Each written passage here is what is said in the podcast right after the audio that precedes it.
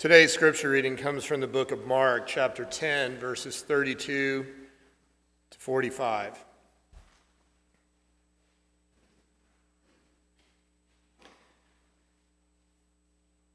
And they were on the road going up to Jerusalem, and Jesus was walking ahead of them. And they were amazed, and those who followed were afraid. And taking the twelve again, he began to tell them what was to happen to him, saying, See, we are going up to Jerusalem, and the Son of Man will be delivered over to the chief priests and the scribes, and they will condemn him to death and deliver him over to the Gentiles. And they will mock him and spit on him and flog him and kill him. And after three days, he will rise. And James and John, the sons of Zebedee, came to him and said to him, Teacher, we want you to do for us whatever we ask of you. And he said to him, What do you want me to do for you? And they said to him, Grant us to sit, one at your right hand and one at your left, in your glory. Jesus said to them, You do not know what you are asking. Are you able to drink the cup that I drink, or to be baptized with the baptism with which I am baptized? And they said to him, We are able. And Jesus said to them, the cup that I drink, you will drink, and with the baptism with which I am baptized, you will be baptized. But to sit at my right hand or at my left is not mine to grant, but it is for those for whom it has been prepared. And when the ten heard it, they began to be indignant at James and John. And Jesus called them to him and said to them, You know that those who are considered rulers of the Gentiles lord it over them and their great ones exercise authority over them. But it shall not be among you. But whoever would be great among you must be your servant. And whoever would be first among you must be slave of all. For even the Son of Man came to be ser- came to serve, not came not to be served, but to serve, and to give his life as a ransom for many. The word of the Lord.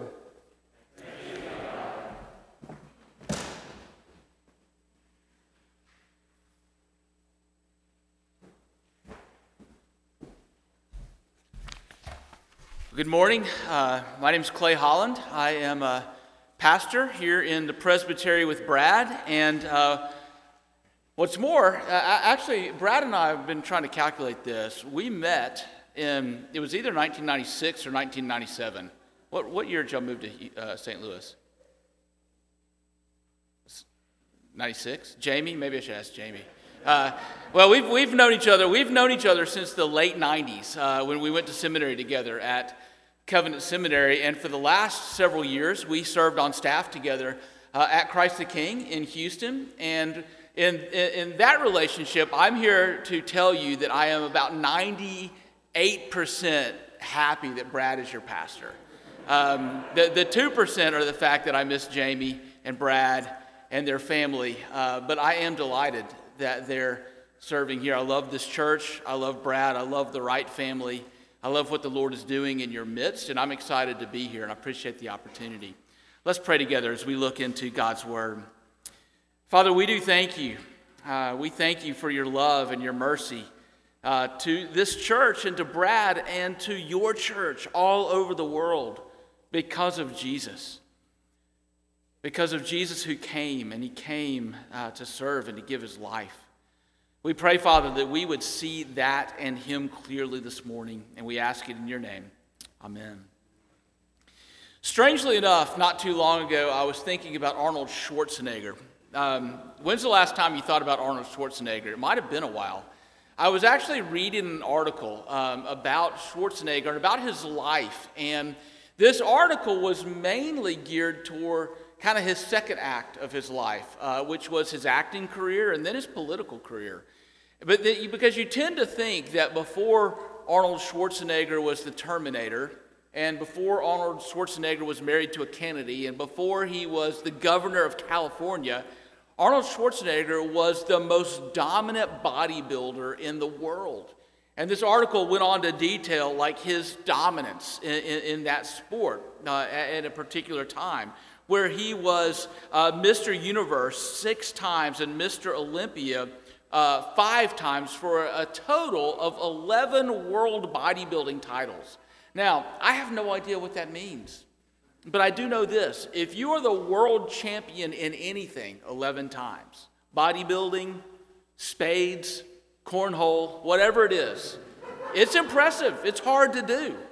Um, it, it's very hard to do. And so the, the point of this article really was that the fact that Schwarzenegger could pivot like that, that he could pivot from a successful bodybuilding career into a very successful acting career, into a very successful political career, had something to do with his indomitable spirit, his drive.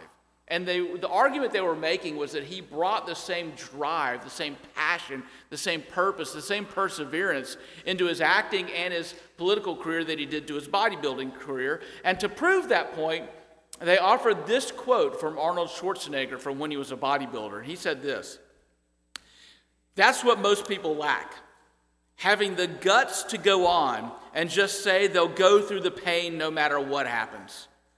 I have no fear of fainting. I do squats until I fall over and pass out. So what? It's not going to kill me. I wake up five minutes later and I'm okay. A lot of other athletes are afraid of this, so they don't pass out. They don't go on. I read that quote and I said, well, that's it. I'm never going to be an 11 time world champion in bodybuilding because I do not want to do squats until I actually pass out. But you know, sometimes I do think about that when I work out. I work out and it kind of feels good, you know, and then I walk out of the gym or now my garage or wherever it is, you know, my living room, and I think to myself, what if you could only do this once? Have you ever thought this? What if you could just do this one time? And you would have all of the benefits of that workout last for the rest of your life, and you never had to do it again.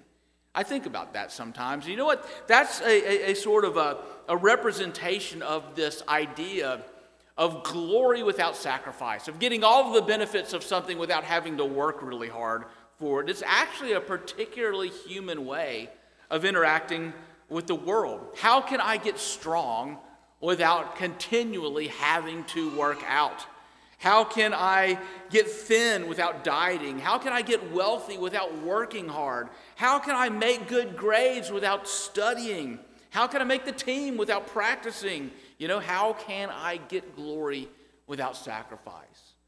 Now, if you're of a certain age uh, in this room, you've probably now come to a conclusion that that's really hard to do. Most of the time, you can't do that. You really can't do that. But the dream of being able to do that fuels a lot of the things that we see in our culture, right? There's a reason that the Powerball racks itself up to $525 million, you know, every several months. There's a reason why they put magazines right at the checkout of the grocery store that promise you some painless path to perfection, you know, without having to work for it, because they know that that's going to grab your attention. There's something embedded in the human heart that makes us long for glory without sacrifice. Well, the Gospel of Mark knows a lot about this because here in Mark chapter 10, we come to a very interesting passage. This is the third time in three chapters that Jesus has predicted his death on the cross in Jerusalem. And in each of the times that Jesus has predicted that he's going to go to Jerusalem and he's going to die on the cross, one or more of his disciples have challenged him on that point. In fact, the three disciples that challenge him by name are Jesus' three closest friends. Peter does it in chapter 8, then all of the disciples do it in chapter 9, then James and John do it in chapter 10. Peter, James, and John are his buddies. The, the three people that, that, that went to the Mount of Transfiguration and they rebuke him. In chapter 8, Peter rebukes Jesus because he believes that Jesus doesn't actually understand the job of the Messiah.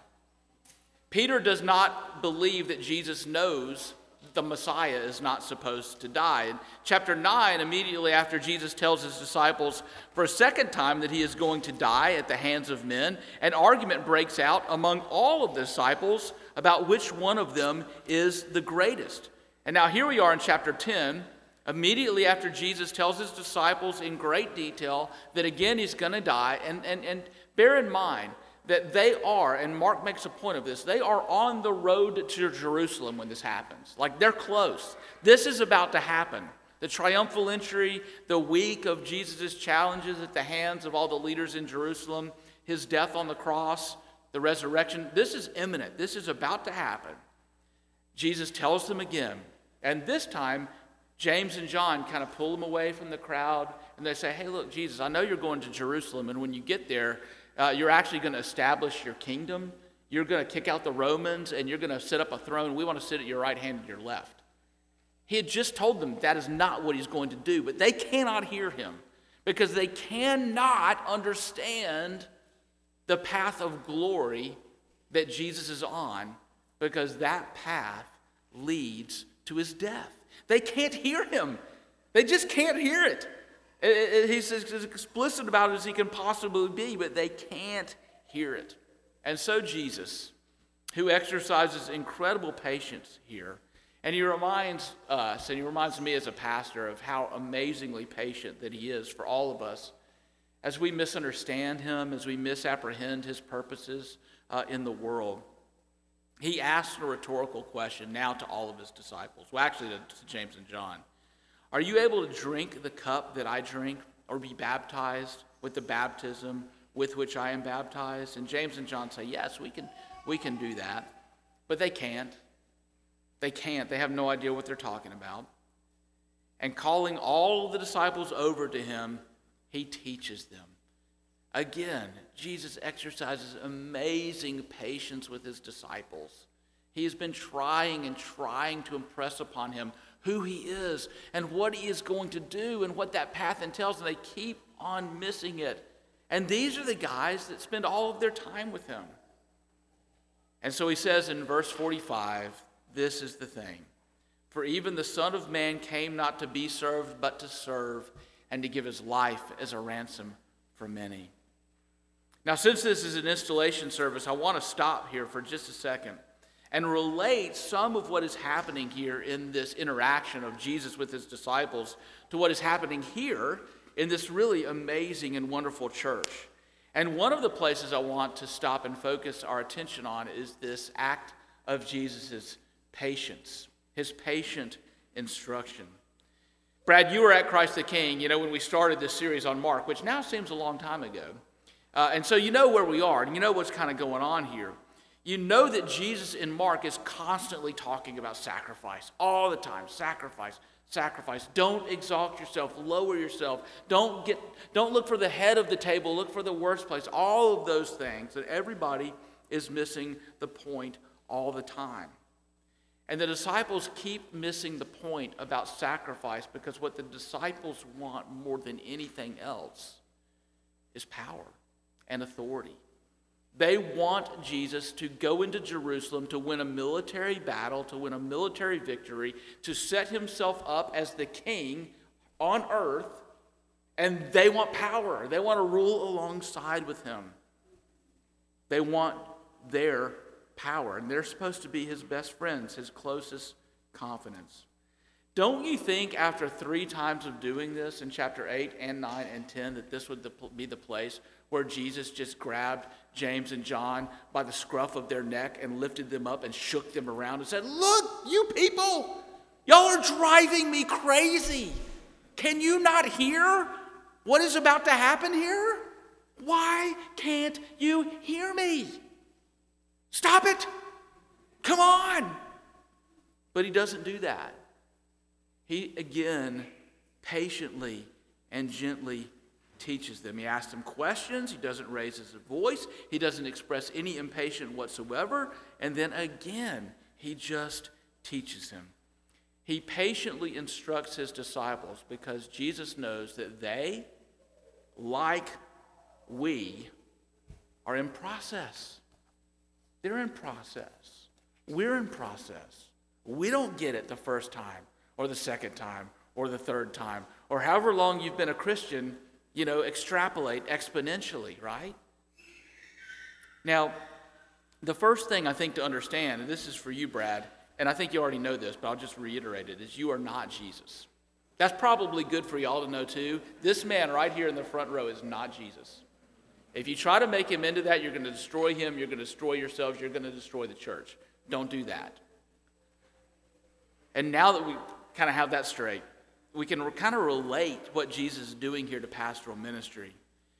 There are going to be times, many times, Brad, that you're going to want to throw up your hands and you're going to want to grab people by the collar and you're going to want to shake them around and go, We've been over this, y'all. You know, we've been over this a few times in the Bible. You know, preach. I, I had lunch with you last week. We talked about this, right? Um, don't give up. Jesus did not give up with his disciples. He doesn't give up with you or with me or his church. He doesn't give up. And he's gentle and he's patient. He doesn't break bruised reeds, which is a really beautiful thing. And Jesus was out without sin. He doesn't give up and he's gentle with people and he has no sin. You and I are steeped in sin. So anywhere that there's a speck in someone else's eye, you know there's a plank in ours. So patiently bear those burdens along with Jesus. Why? Because for Jesus, the path of glory lay through suffering. And that's really the point. We see that in verse 45, and we're going to break verse 45 down just a little bit. For the Son of Man came not to be served, but to serve, and to give his life as a ransom for many. And we see three things there. We'll see these quickly that Jesus is a willing sacrifice, he's a humble sacrifice, and he's a purposeful sacrifice. Jesus is a willing sacrifice. When you're reading along in the Gospels, you'll probably come along to a few different times, particularly what's known as the Synoptic Gospels Matthew, Mark, and Luke. You'll come to a few times where you see some explicit claims of Jesus' divinity. One of those is the Transfiguration, which happened in the chapter uh, before this in, in Mark, uh, you know, where Jesus' whole divine glory is put on display. But more times in the Synoptic Gospels that you'll see that, you'll see implicit claims of deity, where Jesus does something that only God can do, or he says something kind of in passing that if you don't pay attention to it, you won't get the gravity of it. This is one of those times in, in, in Mark uh, 10, verse 45. And you see this implicit claim to deity in one little word in this, in this verse. And that word is came. Came. The Son of Man came not to be served, but to serve. Now, what does that imply? Well, for the Son of Man to come to the earth, not to serve, must have meant that he was somewhere else before he came to the earth, right? And where he was was in his rightful place as the eternal third person in the Trinity, the one who came to us. You see, Jesus is a willing sacrifice who saw from his place in heaven the plight that his people on earth were in, that they could do nothing about it, that we could do nothing about it. And so he came. That's how much Jesus loves you, that he set down his crown on his throne in heaven and came to earth. And he came to die. He came to die. He came, as we're going to see, to die a death that, that you and I deserve. But willingly, he paid the price for your sins. A willing sacrifice is Jesus, the one who came. Jesus is a willing sacrifice. He's also a humble sacrifice. He came, he came from his throne in heaven. What was happening when Jesus was sitting on his throne in heaven? Well, the angels and the archangels and the cherubim and the seraphim and all of the company of heaven were surrounding his throne day and night, constantly singing and constantly praising him. Why? Because he's the king over all creation. He's the agent of creation. He's the ruler of the universe. But in what posture did Jesus come? He came in the posture of humility. We see it again there in verse 45.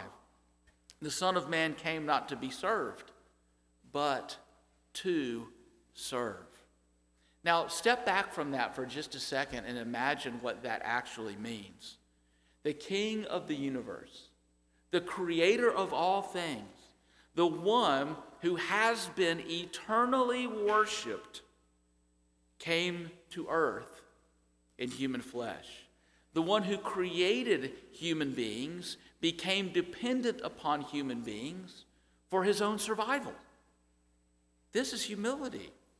And this is exactly the crux of Jesus' answer to James and John when they wanted to sit at his left hand and his right hand and have authority and power on this earth in themselves. This is his answer. You see, Jesus knew. It was normative in that culture as it is in ours, Jesus tells them in verse 40. For those in positions of authority to take on all of the trappings of that authority and to lord it over people. But then Jesus says, Not so with you. Not just James and John, not just all of the disciples, but with us as well. If you're a follower of Jesus, Jesus' words ring true to you as well. Not so with you. Not so with you. The strong become weak, so that the weak may become strong. That is the way of life in the kingdom of God. And that is why living as a follower of Jesus is such a challenge for us, because it is not the way of life on this earth. It is not the way of life in the woodlands. It is not the way of life in the greater Houston area. It is not the way of life. Power, authority, lording it over people, that is the normative way of life. So it looks weird when somebody acts a different way. But Jesus says, as a follower of Jesus, this is actually normative for you because this is what the Son of Man came to do. Now, if this is a challenge for you, take comfort because this is the mother of all challenges, you know, in the, in the history of humankind on this earth. Because we're not unique in this. Pride is the father of all sins. Pride is the father of all sins. The, the first sin recorded in the Bible was not the action of Adam and Eve eating of the fruit of the tree that God had commanded them not to eat from. That was not the first sin. The first sin was what went on in their hearts that propelled them to eat of that fruit. And what went on in their hearts was pride, a desire not to live under the authority of God, but to be their own authority to be God for themselves, to be like God, as Satan said in his temptation of them. And that pride, that desire to live under our own authority, to be our own God, has been embedded in the human heart ever since that day. Now, this is important for us in a moment like this. Pastors and elders and deacons and leaders and members of the congregation. It's something important to pay attention to in the life of the church. We're human beings. And the sin of Adam and Eve was not particular to them, it's embedded in us. We all struggle with pride. And we all struggle with the temptation to exercise and lord authority over others. And one of the places, this is super ironic, but this is true. One of the places that it most manifests itself, one of the places that is most tempting to manifest itself, is in the very place that it should least manifest itself, which is in the life of the church. It's deeply ironic that the place that the Lord built, you know, the house that the Lord built on the bedrock of his own life is the place where we struggle with this idea of power and authority and humility the most. So, you know, Brad, that you're going to be tempted to lord your authority over the congregation and to exalt yourself, you know, as you, as you lead these people. And elders, you're going to be tempted to lord your authority over Brad to make sure he understands, you know, who he is and what his place in this kind of, you know, world is here, this, this microcosm we have going. You know, members of grace, you're going to be tempted to, to pull all of the elders or other leaders aside, kind of like James and John did, and say, hey, you know, can you get this guy under control a little bit here? There's this, this, this, this, and this that's kind of, you know, like bothering me a little bit. Can you do something about that? You know, you're going to be tempted in that way. It's inevitable in any leadership change. It's inevitable in any institution that involves human beings, and pastors are nothing more than human beings who are in process uh, under by the grace of God, just like the rest of us are. And Jesus has words for us in that situation. Not so with you. Not so with you. But you might think, but this is the way that the world works. This is how things happen. This is the way things get done. And Jesus says, exactly. This is the way that the world works. I'll say it again. Not so with you. This is not the way that my kingdom works. My kingdom works by working exactly the opposite that the way that the world works. You're here to serve one another. You're here to humble yourselves before one another. You're here to give up your own desires that the mission of this church and this community in the woodlands might thrive and might take root precisely because you do things differently here than the way that the world does them. That's the magic of it. That's the beauty of it. That is how the kingdom of God interacts with communities in exactly the opposite way that the world interacts. So Jesus is a willing sacrifice, he's a humble sacrifice. Finally, he's a purposeful sacrifice. The Son of Man came, the Son of Man came not to be served, but to serve. The Son of Man came not to be served, but to serve, and to give his life as a ransom for many. Now, up until this point, Jesus is instructing his disciples. And he is basically saying, I want you, under my grace and under the power of the Holy Spirit, we know later from other teaching, to mimic me in these things. To mimic me in not wanting to be served, and mimicking me in, not, in, in, in a desire to serve. But here's something that only Jesus can do. This is not about you, this is not about me, this is not about Brad. Only Jesus can give his life as a ransom for many. The word for ransom that is used in this text is, is the Greek word lutron, and it was a word that was used most often in that time period to signify a, per- a person who would purchase a slave for his past, present, and future worth in order to set that slave free. So, the way that this would work is if you were going to purchase a slave to set him free, you and that slave's owner would calculate the value of that slave and extrapolate it over the period of time that you think that that slave would serve you. So you wouldn't only pay his present worth, you'd also pay his future worth. And you would pay that price for the sole purpose of then redeeming him, redeeming him, ransoming him, lutroning him, setting him free.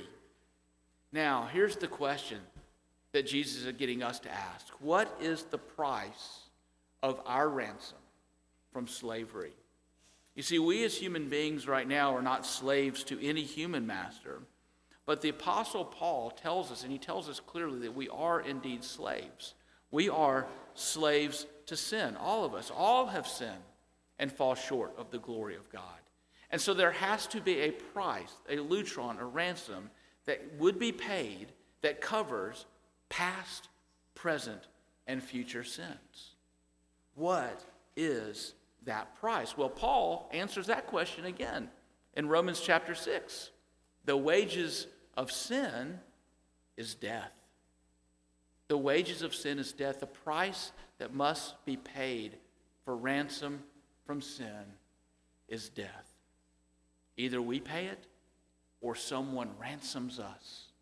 Someone redeems us. Someone substitutes himself and pays that price. That price is paid by Jesus, willingly, humbly, purposefully paying the price of ransom for our sins on the cross. That's the choice. Either Jesus pays it or we pay it. Suffering God's wrath due to us for our sins, Jesus willingly, humbly, and purposefully went to the cross.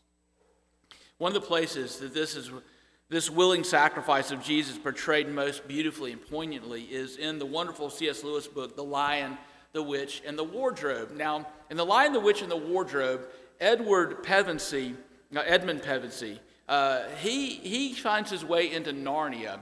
And somehow or another, he gets himself into a world of trouble uh, because he promises that he would bring the White Witch all of his siblings in exchange for an unlimited supply of Turkish delight. Have you ever had Turkish delight? Y'all might like it, but I'm going to tell you this. Nobody could get me to do anything for an unlimited supply of Turkish delight. But Edmund liked it, and it was his, it was his, it was his heart language. Uh, and so, for a promise of an unlimited supply of Turkish delight, Edmund promises to deliver his siblings over to the White Witch. One thing that he did not know because he was not steeped in the law of Narnia was that if he failed to do this, he was responsible for his failure, and the payment for the price of payment for his failure would be his own life. He would have to be sacrificed on the stone of sacrifice if he did not keep his promise. So, the white witch came, came to deliver on that promise, came to, came to claim Edmund for sacrifice. And that's when she went into conversation with Aslan, the great lion. And after Aslan and the White Witch conferenced about this, Aslan trudged back to his own tent. The White Witch, in glee with all of her minions, left. And the next morning, bright and early, by himself, Aslan trudged himself to the stone of sacrifice. Susan and Lucy Pevensey following along to see what would happen. And on that stone, Aslan was put to death. The white witch thought that she had won the greatest victory. She thought she had made the greatest negotiation of the history of the universe by Aslan substituting himself for the life of this little kid who only liked Turkish delight, Edmund. But then after she left, something amazing happened. That stone cracked, and Aslan was raised to life. And so Susan and Lucy, who were already there loving on him, stroking his beard, asked him, What happened to Aslan? And this is what he said If the white witch understood the true meaning of sacrifice, she might have interpreted the deep magic differently. For when a willing sacrifice, a willing victim, who has committed no treachery, dies in a traitor's stead, the stone table will crack and even death itself will turn backwards. You see that? That's the Son of Man who came, a willing victim, not to be served, but to serve and to give his life as a ransom for many. Sin against God is a cosmic problem and it requires a cosmic solution. Jesus' willing, humble, purposeful, purposeful sacrifice on the cross is the only solution to it. It's the only solution. So, uh, the question I'll leave you with this morning is the one that Jesus asked his disciples. Are you counted in that number? You know, Jesus came to give his life as a ransom for many. Are you counted in that number by grace through faith? He invites you and he promises you that if you come to him by faith, he will receive you, he will not cast you away. Come to him and be transformed by his grace. Let's pray. Jesus, thank you that you came. You did not stay where you were simply to watch us struggle against sin in a way that could never be counted as removing ourselves from it. We thank you that you came, and we thank you that you are a sacrifice who gives us life, a ransom for many. We pray that we would come to you by faith and be transformed by that grace. In Jesus' name, amen.